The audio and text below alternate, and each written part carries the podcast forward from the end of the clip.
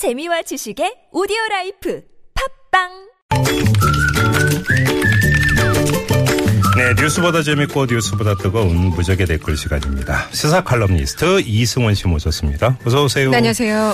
자, 첫 소식 가보죠. 네, 교수들의 횡포를 막기 위해서 조교도 앞으로 근로계약서를 쓴다는 소식입니다. 네. 네, 아직 확정되진 않았는데요. 음. 국회와 교육부가 지금 도입을 적극적으로 추진하고 있다고 하죠. 네네.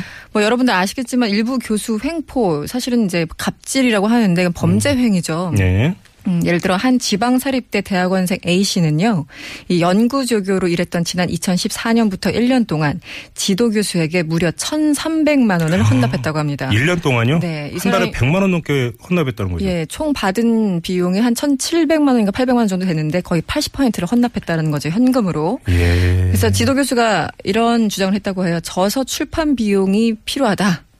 아, 다른 조교에게 줄 월급이 부족하다. 이러면서 이 조교한테 이 돈을 계속 뜯어낸 거죠. 받은 월급 토해내라 이 거군요. 그렇죠. 예. 그래서 이 지도 교수가 받은 징계가 어떤 정도인지 예상하십니까? 어떻게 했는데요? 고작 정직 3개월. 음. 네, 달랑 그 정도였고요. 예. 다른 사례도 많습니다. 다른 학교를 보면은 비서처럼 각종 행사에 조교를 끌고 다니고 교수가 신발 굽이 낡았으니 갈아와라 이렇게 음. 시키고 자녀 숙제를 맡기는 그런 갑질 교수도 있고요.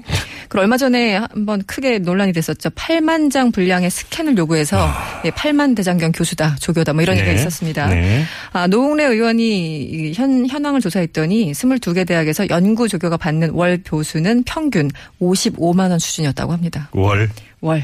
55만 원요. 네, 평균 수준. 심하다. 이것도 음. 이제 제주대학처럼 100만 원 이상 받는 연구 조교 그몇 건을 빼면은 40만 원대로 내려갑니다. 댓글은 정말 어떻게 열악하죠. 들렸어요? 네.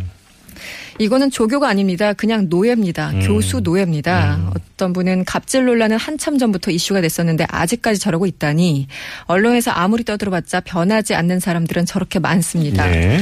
어떤 분은 이러고도 고작 정직 3개월이라고요. 아, 그러니까 이런 악질 범죄가 계속되는 겁니다. 음. 파면을 시켜야 됩니다. 음.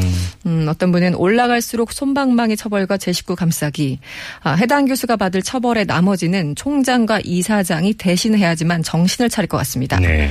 아, 처벌이 너무 미약하다는 뜻이겠죠. 음.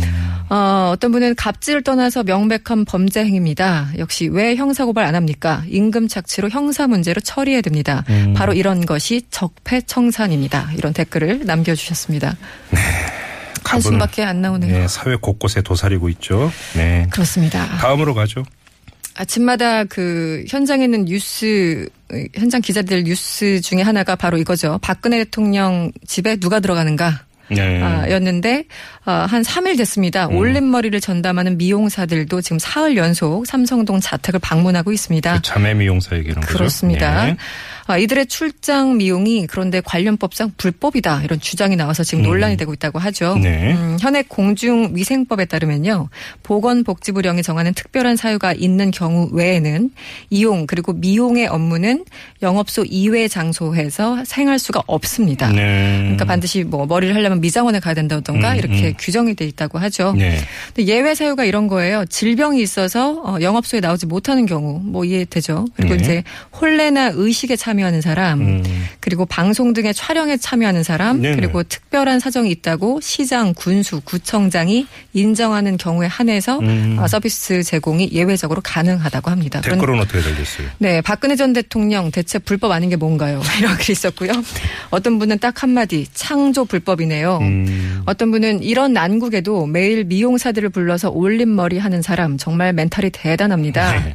또 어떤 분은 화환까지 보낸 강남구청 장이 허가했나 봅니다. 예. 예, 아시죠? 그 네. 신현희 강남구청장 지금 선관위에서 공직선거법 음. 위반 여부에 대해서 조사에 들어갔다고 합니다. 네. 아, 어떤 분은 좀 길게 적어주셨어요. 어, 불법으로 마련한 집에서 일어나서 불법으로 미용사를 불러 머리를 하고 불법으로 마련한 대포폰으로 전화를 하고 불법으로 기업, 기업들 삥 뜯고 불법으로 시위 조장하고 이웃에 민폐를 끼치다가 불법으로 마련한 집에 들어가서 다시 꿀잠을 잡니다. 이렇게 아, 상당히 비난주에 댓글 달아주셨고요. 네. 아, 반면에 뭐 이것까지 10이냐라는 글도 분명히 있었어요. 아, 음. 정말 너무하네요. 그러면은 박 전 대통령이 경호원 끌고 박사모 데리고 미용실 곳에 가라는 얘기입니까? 네. 거기 손님들 불편해서 장사를 어, 떻게 합니까? 네. 어, 그만 좀 하십시오. 뭐 이런 댓글도 아, 물론 있었습니다. 삼성동 이전에 청와대로 불러서도 했다라는 거 아닙니까? 그렇죠. 네. 그거는 누가 합니까? 시장 뭐 이런 사람들이 허락해야 되는데. 그러니까 말입니다. 네, 대통령령인가요? 넘어가겠습니다. 이승원 네, 씨였습니다. 고맙습니다.